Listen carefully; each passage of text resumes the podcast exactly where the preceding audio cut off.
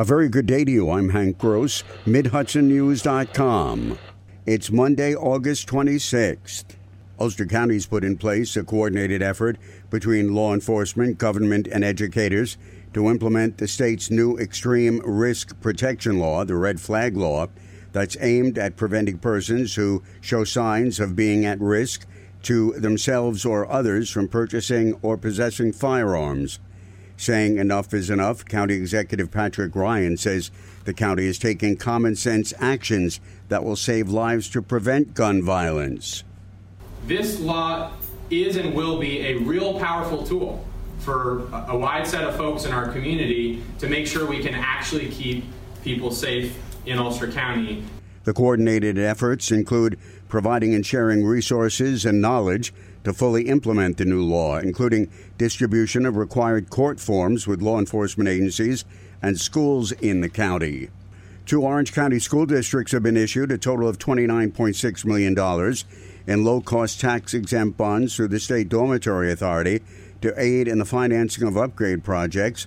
The enlarged city school district of Middletown received bonds worth $25.8 million and the Port Jervis City School District received $3.8 million in bonds.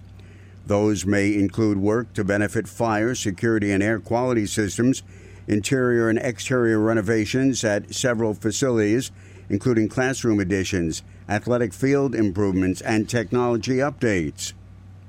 Navy veteran Tommy Zurhellen has completed his awareness and fundraising walk across the country, returning to the Marist College campus over the weekend. Zurhellen, a 15 year English professor at Marist, took a sabbatical to begin walking from Portland, Oregon to Poughkeepsie in April. His undertaking was called Vet Zero to raise awareness about veterans' homelessness and suicides. Zurhellen is also commander of the VFW Post 170 in Poughkeepsie, which was the birthplace of the walk idea. It's a project born out of frustration, he said. The basic question behind the project is can one person change the world? Uh, can one person do anything to make the world a better place? So basically, I used this summer, uh, these four or five months, to do everything I could possibly, just leave it all in the field, uh, and, and just see, you know, how much could one person do. Zurhellen says he learned what it's meant to be a homeless vet, and it's not pretty. Some 400 first year students and more than 100 transfers moved into Mount St. Mary College in Newburgh Sunday in preparation of the fall semester. College President Dr. Jason Adsit spent part of the day helping the students move into their residence halls. I'm Hank Gross, MidHudsonNews.com.